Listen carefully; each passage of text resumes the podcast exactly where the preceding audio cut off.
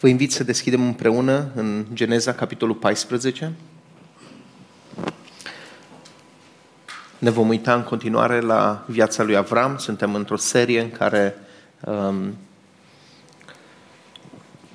ne uităm la omul credinței și vedem felul în care Dumnezeu lucrează um, ca un tipar în viețile celor care se încred în el. Titlul mesajului de astăzi este Credință sau, sau versus faimă și putere. Și o să vedeți de ce pe măsură ce citim textul acesta. În zilele lui Amrafel, regele Șinarului, a lui Arioc, regele Elasarului, a lui Chedorlaomer, regele Elamului, și a lui Tidal, regele Goimului, S-a întâmplat că ei au pornit la luptă împotriva lui Bera, regele Sodomei, a lui Birșa, regele Gomorei, a lui Shinab, regele Admei, a lui Shemeber, regele Țeboimului și împotriva regelui Belei, care este țoarul. Toți aceștia din urmă s-au unit în Valea Sidimului, adică Marea Sărată. Ei îl slujiseră pe Chedor la Omer timp de 12 ani, dar în al 13-lea an s-au răsculat. În al 14-lea an, Chedor la Omer și regii care erau cu el au venit și au învins pe refaiți la Ashtarot, Carnaim, pe zuziți la Ham, pe emiți la Shave Chiriataim și pe horiți la muntele lor, din Sheir până la El Paran care este lângă pustie. Apoi s-au întors și au venit la Enemishpat sau Kadesh, unde au cucerit tot teritoriul amaleciților, precum și pe amoriții care locuiau în Hatzatzon Tamar. Atunci, regele Sodomei, regele Gomorei, regele Admei, regele Țeboimului și regele Belei, care este țoarul, au ieșit și s-au pregătit de luptă în, varea, în Valea Sidimului împotriva lui Chedor Laomer, regele Elamului, a lui Tidal, regele Goimului, a lui Amrafel, regele Șinarului și a lui Arioc, regele Elasarului. Patru regi împotriva a cinci. Valea Sidimului era plină de gropi cu smoală. Regii Sodomei și Gomorei au fugit și au căzut în ele, iar cei rămași au fugit înspre dealuri. Cei patru regi au luat toate bunurile Sodomei și Gomorei, precum și toată hrana acestora, și au plecat. Ei l-au luat și pe Lot, fiul fratelui lui Avram, împreună cu bunurile lui, și au plecat. Lot locuia în Sodoma. Un om care a scăpat cu viața a venit și a spus acest lucru lui Avram, evreul, care locuia lângă stejarii amoritului Mamre, fratele lui Eșcol și a lui Aner. Aceștia erau aliați cu Avram prin legământ. Când a auzit Avram că fratele său fusese luat captiv și a mobilizat cei 318 oameni instruiți pentru luptă, născuți în casa lui, și a urmărit pe regi până la Dan. Apoi și-a împărțit slujitorii în timpul nopții, i-a învins pe regi și a urmărit până la, până la Hoba, care este la nord de Damasc. Avram a adus înapoi toate bunurile, L-a dus înapoi și pe fratele său Lot, împreună cu toate bunurile lui, precum și pe femei și pe ceilalți oameni. După ce Avram s-a întors de la înfrângerea lui Chedor Laomer și a regilor care erau cu el, regele din Sodoma i-a ieșit în întâmpinare în Valea Șave, adică Valea Regelui. Melchisedec, regele Salemului, a adus pâine și vin. Acesta era preot al Dumnezeului celui preanalt. El l-a binecuvântat pe Avram și a zis, Binecuvântat să fie Avram de Dumnezeu cel prea înalt, creatorul cerurilor și al pământului, și binecuvântat să fie Dumnezeul cel prea înalt, care i-a dat pe vrășmașii tăi în mâinile tale. Și Avram i-a dat zeciuială din toate. Apoi regele din Sodoma i-a zis lui Avram, dăm oamenii și păstrează bunurile pentru tine. Dar Avram i-a răspuns regelui din Sodoma. I-am jurat Domnului Dumnezeului celui preanalt, creatorul cerului și al cerurilor și al pământului, că nu voi lua nici măcar un fir de ață sau o curea de sandat din ceea ce este al tău, pentru ca să nu spui că l-ai îmbogățit pe Avram. Eu nu voi lua nimic, în afară de ceea ce au mâncat oamenii mei și de partea celor care au mers împreună cu mine, Aner, Eșcol și Mamre, ei să-și ia partea lor. Amin.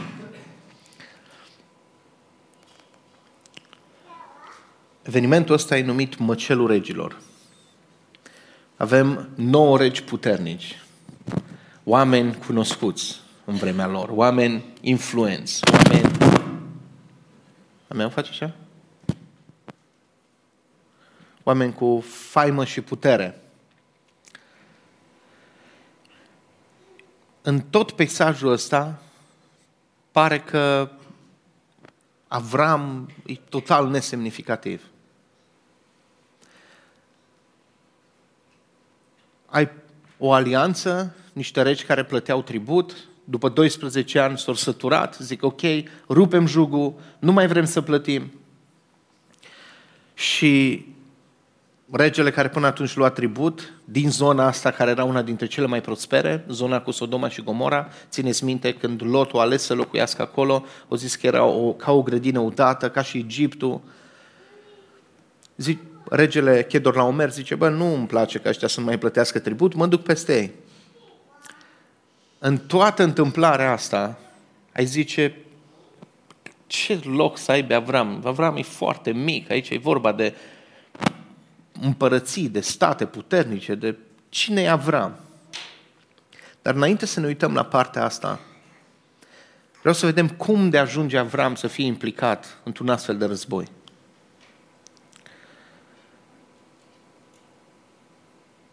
Primul punct la care vreau să ne uităm e pericolul în care te pune păcatul și anturajele greșite. În capitolul 13 ținem minte că din cauza prosperității, din cauza bogăției, din cauza prea plinului, Lot se desparte de Avram. Lot îl lasă pe Avram să aleagă, uh, Avram lasă pe Lot să aleagă și Lot își alege zona de lângă Sodoma și Gomora. În capitolul 13 zice că și-a pus cortul lângă Sodoma. În capitolul nostru zice că el locuia acum în Sodoma. Și să vedem mai târziu că era la porțile cetății, ajunsese un om de proeminență. Prima oară au venit în vecinătatea păcatului. Nu, nu, eu o să fiu cu ei, dar nu-s de-a lor. Eu uh, sunt prieten cu ei. O să fiu o influență pozitivă în viața cetății. Mă voi implica ca Sodoma să se schimbe. Dar ce, Sodoma n-are nevoie de o mărturie? N-are nevoie de Dumnezeu? Și vedem pe Lot fiind luat împreună cu Sodoma. Vedem că în loc să aibă el și era bine să fie avut o influență acolo. Vedem că ne uităm mai târziu în viața lui Lot că nici măcar în viața familiei lui nu a avut o influență. Vedem că fetele lui erau mai mult ale Sodomei decât al lui. Vedem că soția lui o iubit Sodoma. Vedeți ce ușor ne mințim. Vedeți cum ne spunem tot felul de povești evlavioase ca să justificăm misional tot felul de decizii care de fapt au ascuns în spate iubirea de lume, iubirea Sodomei, iubirea a lucrurilor pe care lumea asta poate să ni le ofere. Haideți să auzim două pasaje prin care Dumnezeu ne avertizează cu privire la acest pericol. 2 Corinteni 6 cu 17. De aceea ieșiți din mijlocul lor, separați-vă, zice Domnul, nu atingeți nimic necurat, iar eu vă voi primi. Chemarea de a trăi separat nu înseamnă să te muți în munți.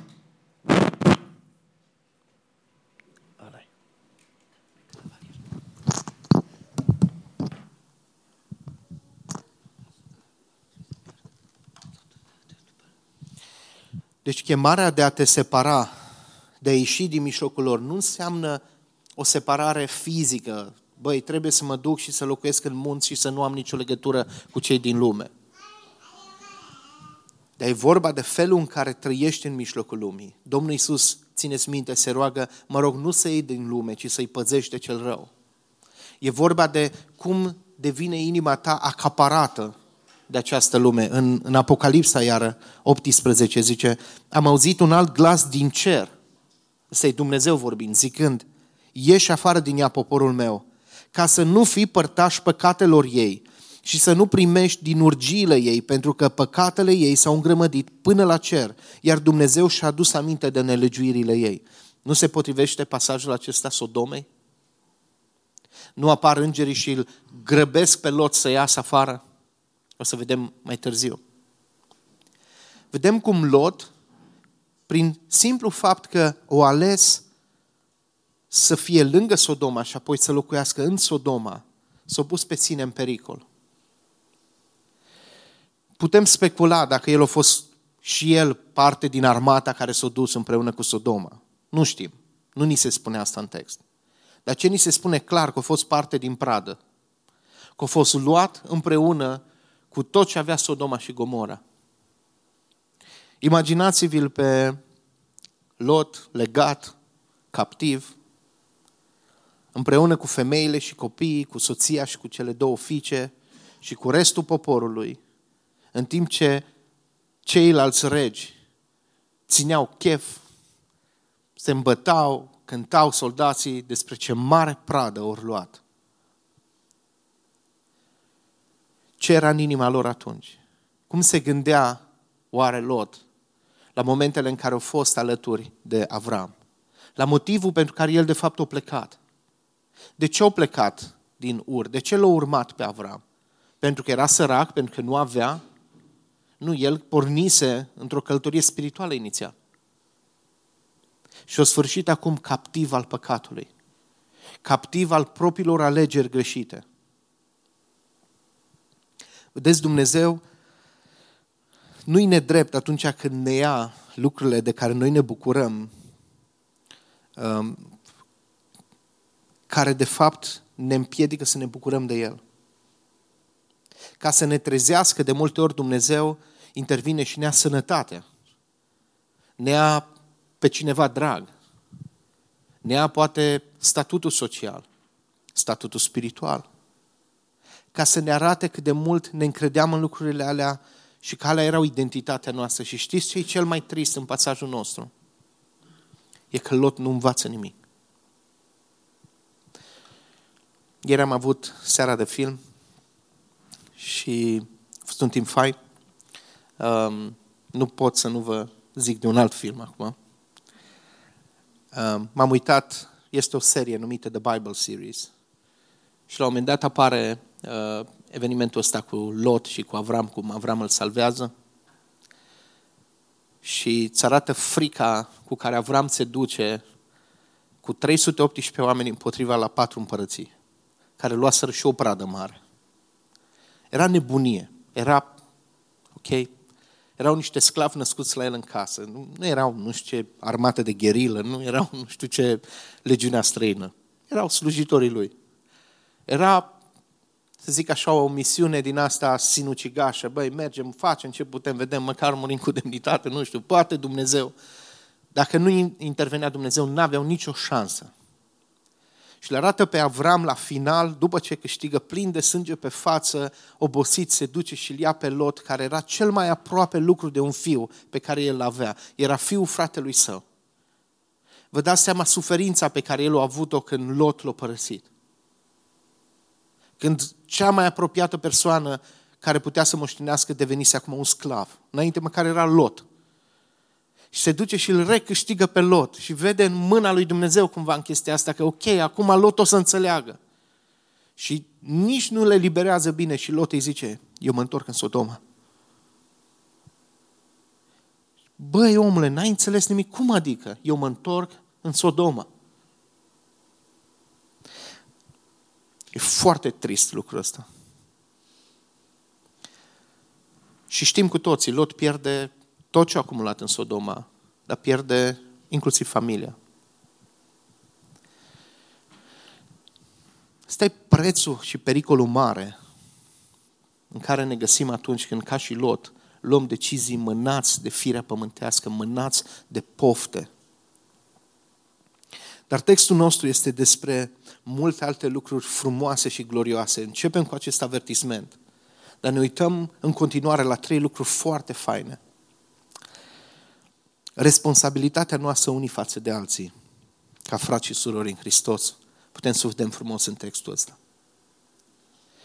Cum am zis, Avram, din punct de vedere logic, n-avea nicio șansă. Dar vedeți, îl numește pe Lot fratele meu. Cum s-o fi dus el să-i zică la Sara, uite, eu mă duc după Lot. Păi tata, el a plecat, el a vrut să... Ei și-o ales. E fratele meu. Păi da, dar o să ajungi și tu captiv, e fratele meu. Eu mă duc după fratele meu. Fratele meu este în pericol și a făcut-o cu mâna lui, nu important. E fratele meu. Cum și-o fi convins ăștia 318 oameni? Băi, dar au fost măcelul regilor, s-au bătut acolo împărății întregi. Cine suntem noi? Vedeți, sângele, legătura asta, ieri în filmul la care ne-am uitat, la un moment dat, la final zicea chestia asta, că legătura adevărului care ne unește este mai importantă decât legătura sângelui. Și că noi am devenit acum frați bazați pe faptul că avem în comun adevărul. Avram era dispus să riște tot ca să scape fratele. Care e responsabilitatea noastră unii față de alții? Când vezi pe fratele sau pe sora ta în pericol din cauza deciziilor proaste pe care le-o luați, sau poate nici nu-i conștient, poate pur și simplu s-a întâmplat. Lot nu a fost parte din comisia care a decis să se răzvrătească împotriva lui Chedor la Omer. S-a întâmplat, altcineva deasupra lui a luat decizia asta. Dar Avram s-a simțit responsabil să intervină. Vreau să vă citesc câteva cuvinte din legământul pentru grupul mic, pe care noi ca și biserică îl avem. Vă recomand să citiți odată la ceva timp legămintele. Ne spune de Avram că era legat prin legământ cu cei trei oameni. Apropo, legământul ăla era că dacă eu sunt atacat sau voi sunteți atacați, ne unim și luptăm unii pentru alții. Lot nu era parte din legământul ăsta. Și Avram se duce pe baza acelui legământ și le zice, fratele meu este în pericol, veniți împreună cu mine. Citiți și legământul bisericii, nu doar cel al grupului mic, dar eu vreau doar două lucruri să punctez de aici. Voi fi dispus să dau socoteală grupului mic din care fac parte în privința vieții mele personale și spirituale. Voi lupta pentru unitatea și maturitatea grupului din care fac parte. Voi opri orice formă de bârfă, discuție calomniatoare sau glumă nepotrivită ce ar întina, discredita sau afecta părtășia grupului. Ajută-ne, Doamne! Deci noi ne legăm în momentul în care intrăm într-o comuniune cu Hristos și cu Biserica, ne legăm unii față de alții nepăsarea, atitudinea de, ok, treaba lui, nu-L onorează pe Dumnezeu, arată că tu nu înțelegi realitatea asta spirituală a familiei lui Dumnezeu. Avem responsabilități, dragilor, chiar dacă ele vin cu niște costuri mari. S-ar putea să fii disprețuit, s-ar putea să fii discreditat, s-ar putea ca intențiile tale să fie întoarse împotriva ta, să se zică că nu știu ce faci, nu contează. Dacă alegi să nu acționezi, îți pasă mai mult de tine decât de fratele tău. Câte argumente avea Avram să nu se ducă după Lot? În primul rând, dacă era reformat, zicea, Dumnezeu e suveran, las că-l scapă el, are el oamenii lui. O să se întâmple, nu știu ce, poate ca și Iosif, o să ajungă prim-ministru la Chedor la Omer, eu știu, nu. Putea să justifice în zeci de feluri. Sau putea să asculte, vedeți? Regii pământului s-au strâns să se lupte și un simplu om al credinței, ăsta e primul război menționat în Biblie. E prima oară când apare un război în Biblie. E prima oară când apare și zeciuiala în Biblie. E un eveniment în care multe lucruri apar pentru prima oară. Dar e o schimbare care o văd eu foarte importantă. Până aici el îl numește pe Lot fra, fiul fratelui său, nepotul meu, dar dintr-o dată, în momentul în care se despart, Avram îi zice, hai să nu fie ceartă între noi, căci suntem frați. El îl ia pe Lot și îl ridică la nivelul lui. Zice, uite, tu ești fratele meu. Nu vine și zice, bă, nepoate, bă, copile. Păi cine te-a scos, mă, pe tine din mediocritate? Cine te-a făcut? Nu. Zice, tu ești fratele meu. Și îți dau prioritate, alege tu. Și nu erau vorbe goale. În momentul în care fratele lui a fost în pericol, Avram a pus tot, o mizat tot și s-a dus să-l salveze. Cred că putem învăța de aici o lecție importantă despre care ar trebui să fie devotamentul și loialitatea pe care ar trebui să ne arătăm unii altora. Trei. Vreau să mergem înapoi în text și să vedem o chestie interesantă. Avram nu primește niciun fel de semn divin, nu ne spune textul, în momentul în care el se decide să acționeze. Nu spune că îngerul Domnului i-a apărut într-o viziune și a zis, du-te după ei și eu îi voi da în mâna ta, nu contează cât de mult sunt. Nu. Avram se duce. Momentul de ispită maximă pentru Avram nu a fost acela în care el a plecat ci acela în care s-a întors înapoi. Și vreau să vorbim un pic despre ispita succesului. Citim de la 15 sau de la 14. Când a auzit Avram că fratele său fusese luat captiv și a mobilizat cei 318 oameni instruiți pentru luptă, născuți în casa lui, și a urmărit pe regi până la Dan. Apoi și-a împărțit slujitorii în timpul nopții, i-a învins pe regi și a urmărit până la Hoba, care este la nord de Damasc. Avram a adus înapoi toate bunurile. L-a adus înapoi și pe fratele său Lot, împreună cu toate bunurile lui, precum și pe femei și pe ceilalți oameni. După ce Avram s-a întors de la înfrângerea lui Chedol la Ormer și a regilor care erau cu el, regele din Sodoma i-a ieșit în întâmpinare în Valea Șave, adică Valea Regiului, Regelui. Și apoi apare Melchisede. Ce era în mintea lui Avram? Când se gândea, băi, s-au bătut nouă rege aici și am luat prada lui toți. Și a Sodome și a Gomorei, dar și a lui Chedor la Omer și ceilalți regi. Cât de ușor era să-și atribuie chestia asta cât de ușor era să zică, un strateg bun, noaptea, i-am împărțit în cete, i-am prins când nu se așteptau, am așteptat să se cherchelească, când era lumea adormită, nu știu ce, atunci am sărit pe ei. Bă, ce mai, eu sunt mare strateg militar. În momentul ăla, când el se întorcea înapoi, să zic așa, îmbătat de victorie, îmbătat de succes, cu rezultate, apare regele Sodomei. Ăsta era un moment foarte greu pentru Avram. Era un moment de ispită maximă.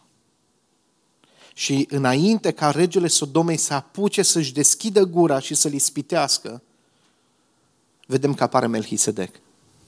Și pe, pe partea cu Melchisedec o să stăm după aceea cel mai mult. Dar înainte vreau să ne uităm un pic la ispita asta din partea regelui Sodomei. Dăm oamenii și ține tu lucrurile.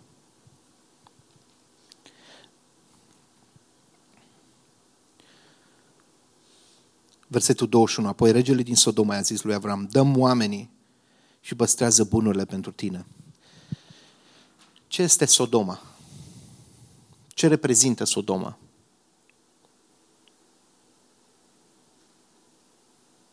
Întrebare adevărată. Ce reprezintă Sodoma? În Apocalipsa, de exemplu, când se vorbește de Sodoma. De străbălare, da? Sistemul lumii. Lumea. Vine domnitorul lumii acestea. Vine regele Sodomei.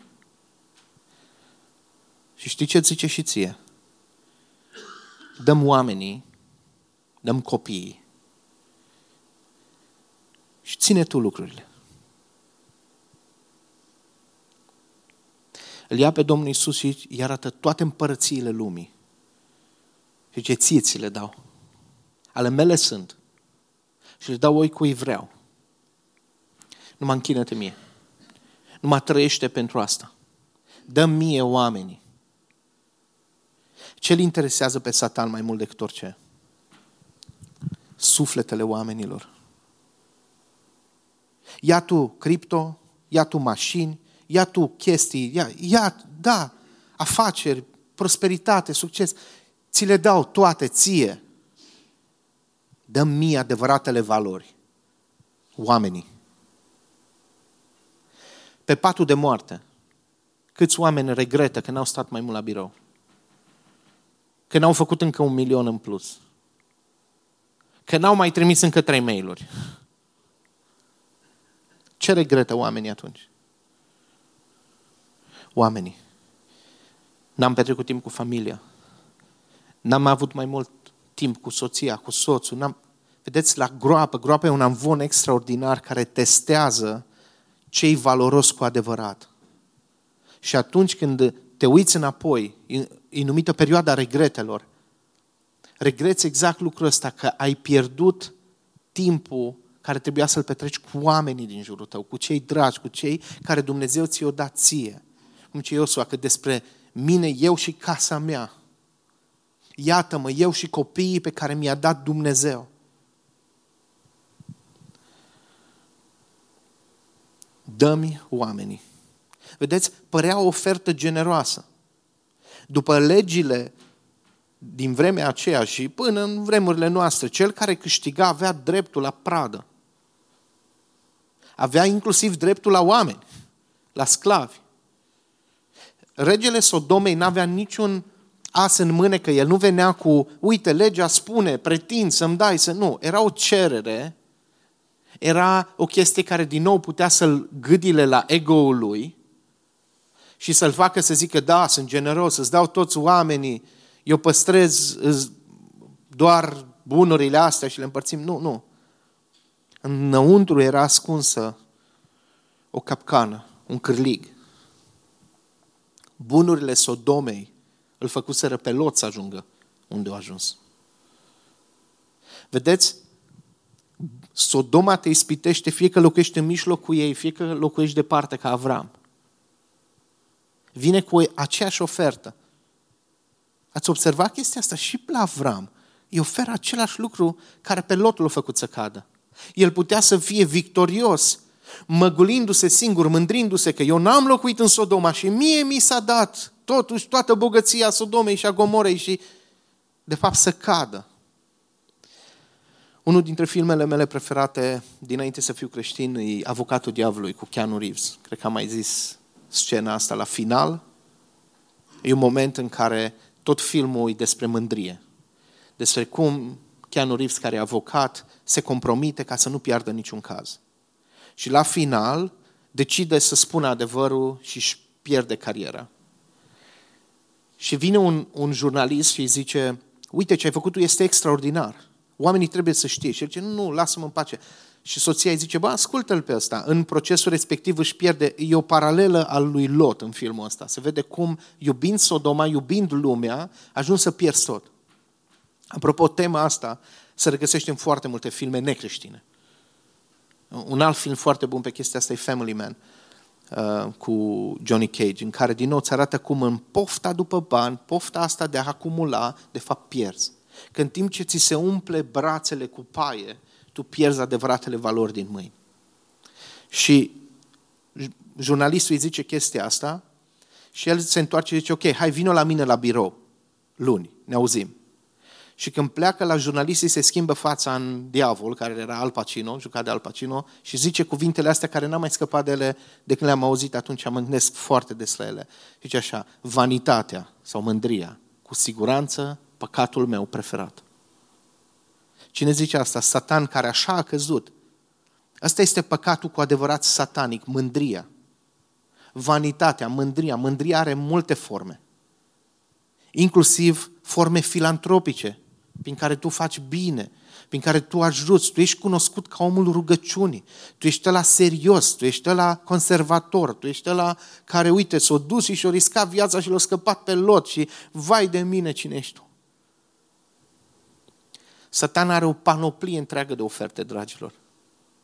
Și în momentul ăsta de ispită crucială, Dumnezeu vede slăbiciunea lui Avram și intervine.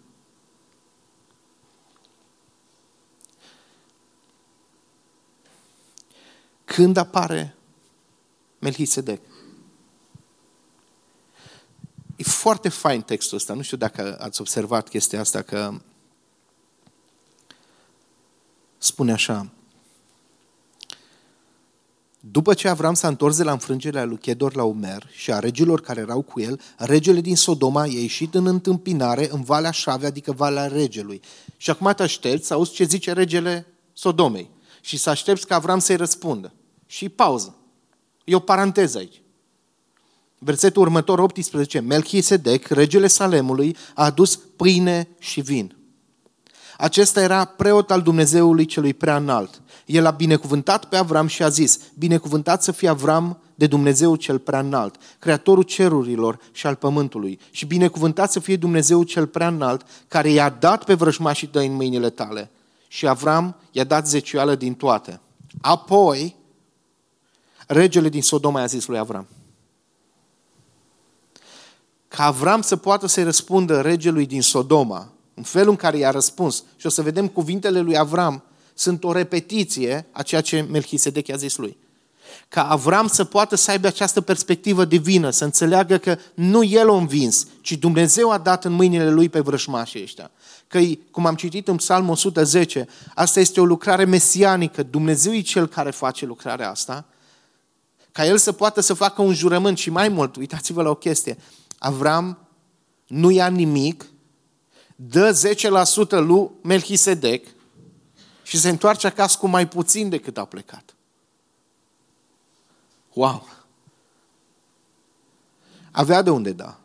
Deci nu-l compătimim, Avram era un om foarte bogat, era atât de bogat încât nu mai a avut locul lot în același lot, da, lot uh, parcelă. Um, dar cu toate astea, uitați-vă cât de deslipit era de lucruri. În loc să se întoarcă acasă cu pradă, oare Îți dai seama, îi povestea lui Sara. Mamă, și am prins pește, și am bătut, și am rupt, și le-am luat toate lucrurile. Păi și unde Păi i le-am dat înapoi regelui Sodomei și am mai dat și din ce am avut noi și din tot ce a fost pradă. Uite, ăsta a lui Mamre și-o lua partea, ăla și-o lua partea, eu am mai dat și eu 10% din ce avem noi. Uai, știi de ce? Adică tu ai învins, ai mi se pare foarte frumos chestia asta, înainte ca el să... Deci, nu numai că el nu a ținut lucrurile alea, dar au fost liber să dea și din ce avea deja. Când, încă o dată, când vine să-l ispitească Satan, da? reprezentat aici de regele Sodomei, în momentul ăla intervine mișlocitorul nostru. În momentul ăla apare Melchisedec și să ne uităm acum la el. Știți, în, înainte, înainte să ne uităm la caracterul lui, vreau să mai zic un pic de un pasaj care îl folosim mult în consiliere biblică, nu 1 Corinteni 10 cu 13.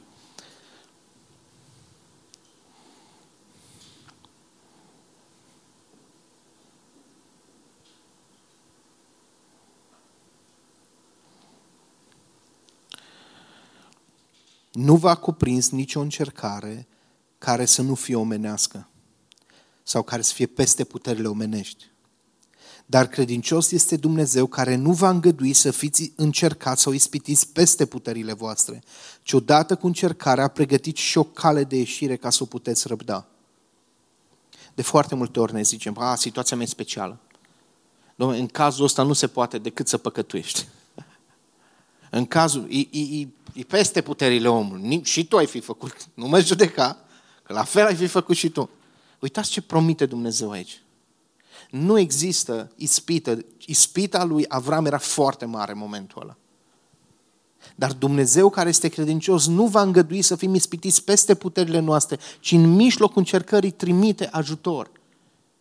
Și Melchisedec vine ca o reprezentare a lui Hristos, ca să ajute atunci în timp de nevoie. Și la fel face, dragilor, cu fiecare dintre noi. Ne întoarcem în Geneza 14 și citim un pic despre Melchisedec și apoi mergem la un text care ne explică ce cu, ce cu acest om misterios. Melchisedec, regele Salemului, a adus pâine și vin. Acesta era preot al Dumnezeului celui prea înalt. El l-a binecuvântat pe Avram și a zis, uitați, primul lucru e, ce binecuvântare îi dă. Binecuvântat să fie Avram de Dumnezeu cel prea înalt, creatorul cerului, cerurilor și al pământului. Și binecuvântat să fie Dumnezeu cel prea înalt, care i-a dat pe vrășmașii tăi în mâinile tale. Îl binecuvântează pe Avram și îl binecuvântează pe Dumnezeu. Și Avram i-a dat zeciuială din toate.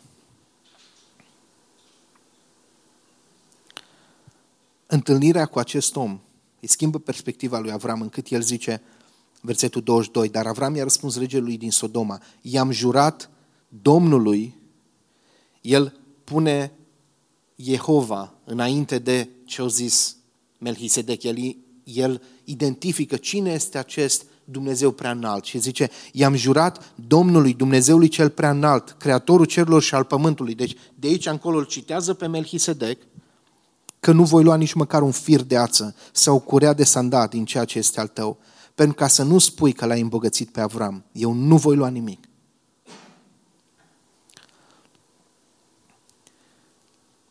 Undeva în jur de anul 2000 înainte de Hristos apare acest eveniment și apare acest personaj misterios, Melchisedec. Cartea Geneza, cartea începuturilor, ne dă genealogii ale personajelor importante. Singura persoană la care nu-i spune părinții, copiii, urmași, nimic, e acest Melchisedec. Apare trei versete, dispare, nu se mai aude de el nimic. După o mie de ani, în Psalmul 110, care s-a citit la închinare, David reia această temă și zice, tu ești, Domnul a jurat, tu ești preot în veac după rânduiala lui Melchisedec.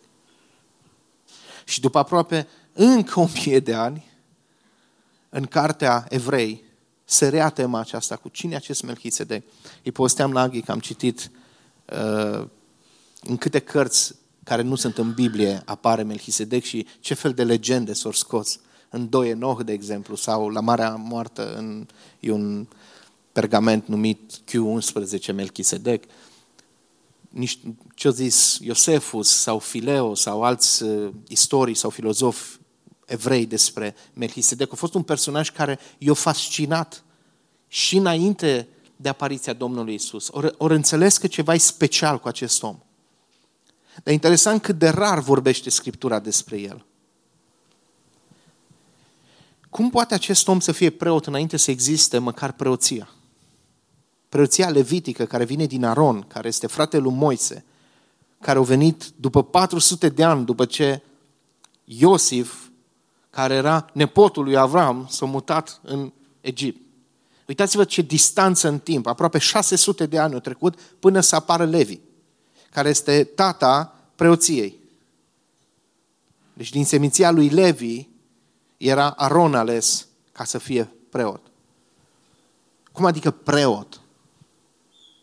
Rege și preot. Rege al neprihănirii Melchisedec înseamnă Melec, este rege, și Zedec, care înseamnă neprihănire. Rege al neprihănirii. Ce titlu? Rege al Salemului. Salem e shalom, este pace, regele păcii. Ieru Shalem este orașul păcii. El, Salemul respectiv, este orașul Ierusalim. Cine este acest personaj misterios? Putea să fie un preot al Dumnezeului adevărat? În vremea respectivă nu era vreun cananit, păgân. Haideți să vă dăm câteva exemple. Iov o trăit înainte de partea asta cu preoția, de poporul Israel. Elihu la fel. Ce fel de cunoaștere a lui Dumnezeu aveau? Balam, profetul care putea să aibă acces direct la Dumnezeu, care era un văzător. Țineți minte că Avram ajunge la, înainte ne-am uitat la faraon. Și Dumnezeu îi dă o descoperire lui Faraon, apare la Abimelec. Și Abimelec zice la Dumnezeu, Doamne, Tu știi că eu am lucrat cu credincioșie, cu dreptate înainte ta. Zice, știu, de aia te-am oprit. Uitați cum Dumnezeu se descoperă și în vremea respectivă. Să nu avem o minte îngustă crezând că doar în anumite locuri, doar la noi, îl ținem noi pe Dumnezeu într-o cutie și dăm drumul duminică dimineața să fac o tură pe aici și pe închidem repede și dacă nu ești aici și nu, n-ai parte. Nu, Dumnezeu este Dumnezeu cel prea înalt, creatorul cerurilor și al pământului, care lucrează oriunde vrea. Și nu este limitat de noi, nici de Avram. Avram, omul credinței, se întâlnește cu un personaj pe care îl recunoaște ca fiind mai mare. De asta e de zeciuială. Cel mai mare îl binecuvintează pe cel mai mic, ne spune Evrei 7 despre pasajul ăsta. Regii s-au strâns să se măcelărească. Măcelul regilor și regele păcii. Regele păcii vine și interesant, dintre toate elementele cu care putea să-l întâmpine, cu ce alege să-l întâmpine? Cu pâine și vin. Nu, nu vedem ecourile. Nu-l vedem pe el, regele păcii, cu o masă simplă, în timp ce ăsta avea pradă extraordinară. Vine cu sân, cu vin și cu pâine.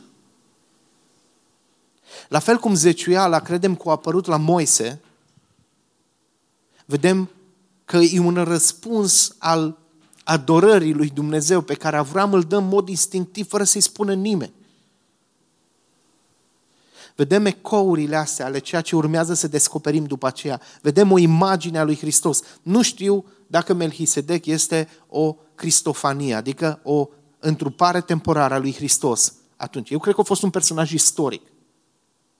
În tot capitolul ni se zice, regele X din cetatea aia, regele ăsta din cetatea aia, regele ăsta din cetatea aia. El era un rege cunoscut în vremea respectivă. Era un om care conducea un anumit oraș, Ierusalimul. Și cu toate astea, era preot. Era un om care îl iubea pe Dumnezeu. David, cu tot ce a făcut el extraordinar, el n-a fost un preot. A fost rege și într-un fel a fost profet, profețind multe din lucrurile care urmau să-i se întâmple lui Mesia. Dar el n-a adus niciodată jertfe în templu. El n-a intrat niciodată în Sfânta Sfintelor. N-a făcut lucrarea unui preot. De aia, capitolul, eh, psalmul 100 zice, 110, care, apropo, este cel mai citat psalm din Noul Testament, pe care Domnul însuși îl citează în controversa lui cu farisei și le zice, cine este Mesia? Păi este fiul lui David. Dacă este fiul lui David, atunci de ce David zice în psalmul ăsta, Domnul a zis Domnului meu? Cum este el fiul lui și îl numește și Domnului. Domnul Iisus se identifică cu acel pasaj. El este, spune acolo, regele, Domnul, stăpânul, are un sceptru în mână și apoi tu ești preot în veac după rânduiala lui Melchisedec. Un alt fel de preoție. O preoție care, o să ne uităm acum în Evrei 7, nu ține de legi omenești sau de genealogie, nu se dă din tată în fiu, ci se câștigă într-un alt fel. Înainte să ne ducem în, în uh, Evrei 7, vreau să punctez încă o dată aceste elemente. El vine cu pâine și vin, este rege al dreptății, al neprihănirii, este rege al păcii și este preot al Dumnezeului celui prea înalt. Este cel care îl binecuvintează atât pe Avram cât și pe Dumnezeu. Este cel care îi schimbă mintea lui Avram încât să poată să dea un răspuns bun în momentul de ispită, în momentul de încercare. Este cel față de care Avram face un legământ zicând nu voi lua niciun capăt de ață, ba mai mult, voi da eu de la mine. Țineți minte David, când trebuie să aducă jerfa și era plaga aia în țară și zice Uh, cel care avea terenul, îți dau gratis terenul, îți dau și boi, adu numai jerfă. Și zice, nu voi aduce Domnului o jerfă care să nu mă coste nimic. În același fel vedem pe Avram aici, zică, nu, eu vreau să mă închin Domnului, vreau să mă coste. Vreau să conteze, nu vreau să-i dau resturi, nu vreau să-i dau firmituri din timpul meu, nu vreau să-i dau 5 minute, nu vreau să mă coste. Vreau să-i arăt lui Dumnezeu că e valoros pentru mine. Evrei 7. Melchisedec apare în Evrei capitolul 5, în 6 și în 7 este expus mai pe larg. Acest Melchisedec, rege al Salemului, preot al Dumnezeului celui prea înalt, citim la versetul 1, l-a întâmpinat pe Avram când acesta se întorcea de la măcelul regilor și l-a binecuvântat. Melchisedec, căruia Avram i-a dat zecioală din toate, este mai întâi, prin semnificația numelui său, rege al dreptății.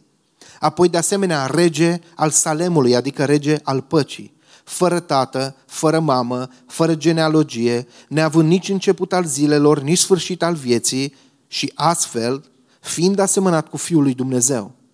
Nu fiind Fiul lui Dumnezeu, fiind asemănat cu Fiul lui Dumnezeu. Vedeți, aici face autorul cărții evrei un argument din tăcerea Scripturii. Cum am zis în, în Geneza, la toți ceilalți ni se zice cine a fost tata, când s-a născut, cât a trăit, a murit, care au fost copiii lui. Per când la Melchisedec e acest mister.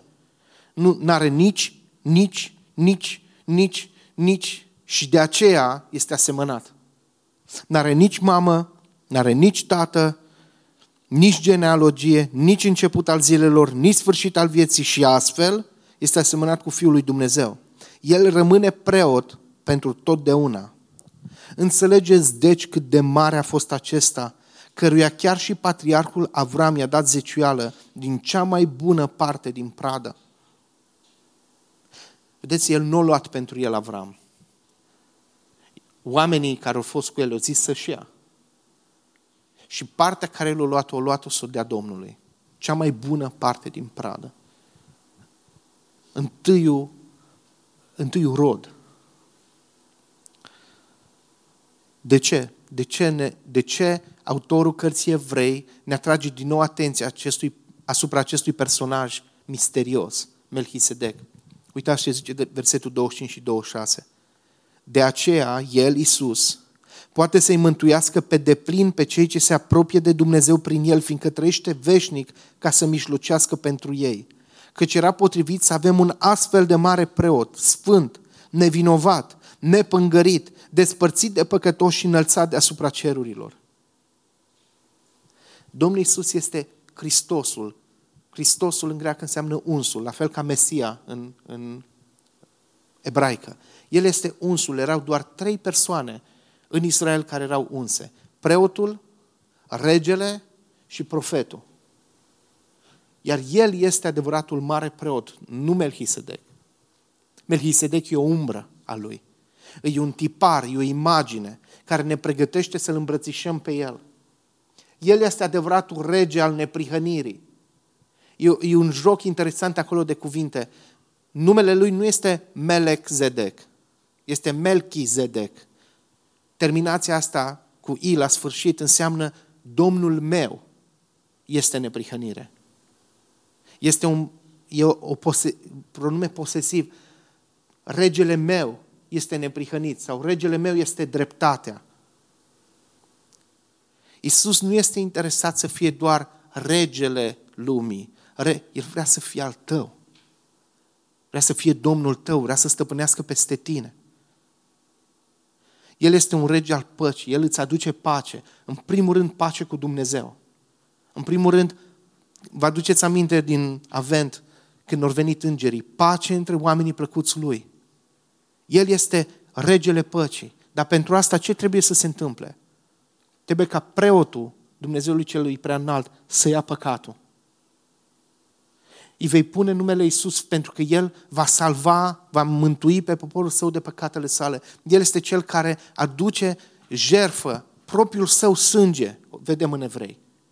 El este Cel care oficiază slujba, dar El este însuși jerfa.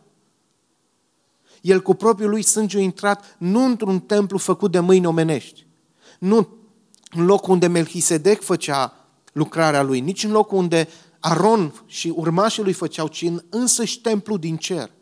Cu propriul lui sânge și-a făcut o curățire totală. De aceea el poate să-i mântuiască pe deplin sau perfect, în mod total, pe cei ce se apropie de Dumnezeu prin el. De ce? Nu doar pe baza lucrării pe care a făcut-o în trecut, zice în continuare textul, fiindcă El trăiește veșnic ca să mijlocească pentru ei. Acum. Acum, dacă tu mori când ieși afară și te lovește o mașină, și Dumnezeu te verifică, te testează să vadă, ești tu drept, meriți să mergi în cer, dacă Dumnezeu se uită cu ochiul lui pătrunzător la toate gândurile tale, la toate motivațiile tale, la toate intențiile tale și te cântărește, ce va zice El? Ești tu destul de bun să intri în cerul lui Dumnezeu? Dragilor, Dumnezeu nu se uită la tine. El se uită în dreapta, îl vede pe Fiul perfect, pe regele dreptății, pe regele neprihănirii și zice desăvârșit, complet, perfect, pentru că El mișlocește veșnic pentru noi acolo. Dacă Dumnezeu vrea să te vadă, nici nu poate, pentru că te-a ascuns în Hristos în momentul în care ai crezut. El se pune în față ce nu, nu, eu, eu sunt neprihănirea Lui. Eu sunt pacea Lui, eu sunt dreptatea Lui. Iar Dumnezeu bate cu ciocanul Lui de judecător și declară perfect, perfect, fără pată, fără zbârcitură, fără nicio umbră de păcat. Pentru că nu se uită la tine, ci se uită la Hristos. Pentru că atunci când tu erai pe cruce, când Isus era pe cruce, se uita ca și când tu ești acolo. Se uita la tine și a dat lui pedeapsa ta. Pentru că acum să se uite la Hristos și să-ți dea ție răsplata lui. Asta e, asta e Evanghelia, dragilor. Isus este adevăratul Melchisedec. Regele meu este dreptatea, regele păcii, adevăratul mare preot, care mijlocește pururea pentru noi. El este sfânt, nevinovat, nepângărit, despărțit de păcătoși și înălțat deasupra cerurilor, neatins de păcat, necontaminat. Și El intră în prezența lui Dumnezeu cu propriul lui sânge. Și zice, este asta suficient? Este asta destul? Oprește asta mânia lui Dumnezeu? Mai pot eu contribui? Mai trebuie și eu să adaug? Nu este suficient sângele lui Isus încât trebuie eu să fac ceva ca să îl mulțumesc pe Dumnezeu? Nu! Dumnezeu a zis odată pentru totdeauna la cruce, Tetel stai, plătit pe deplin, achitat complet.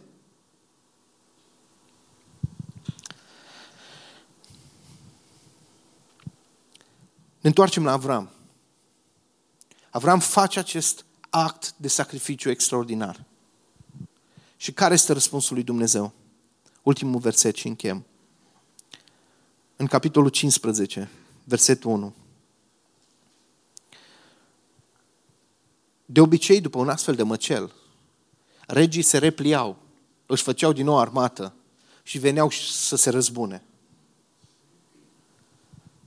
Probabil în mintea lui Avram era ok, ce o să urmeze acum?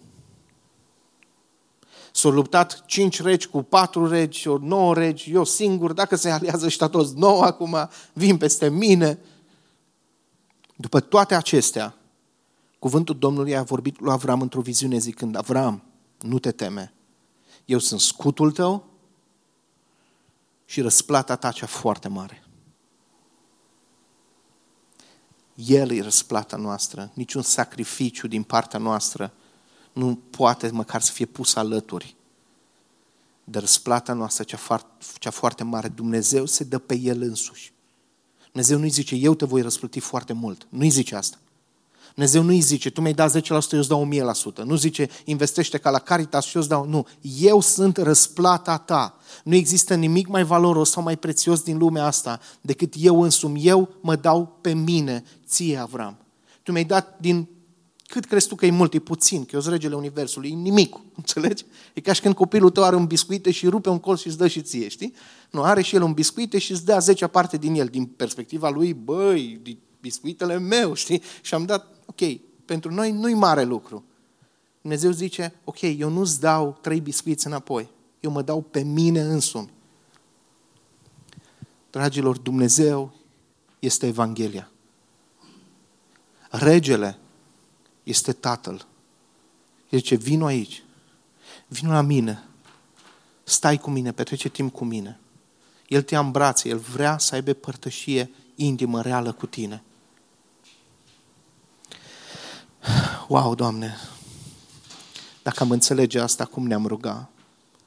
Dacă am înțelege cu adevărat, în mod intim, personal, adânc, că Tu însuți te oferi pe Tine, că Tu ești scutul nostru, Tu ești protecția noastră, că Tu ești răsplata noastră, cea foarte mare, că în ciuda slăbiciunilor noastre, în ciuda greșelilor noastre, chiar și atunci când ne băgăm în gura dușmanului ca lot, tu vii și ne răscumperi, tu vii și ne scoți de acolo.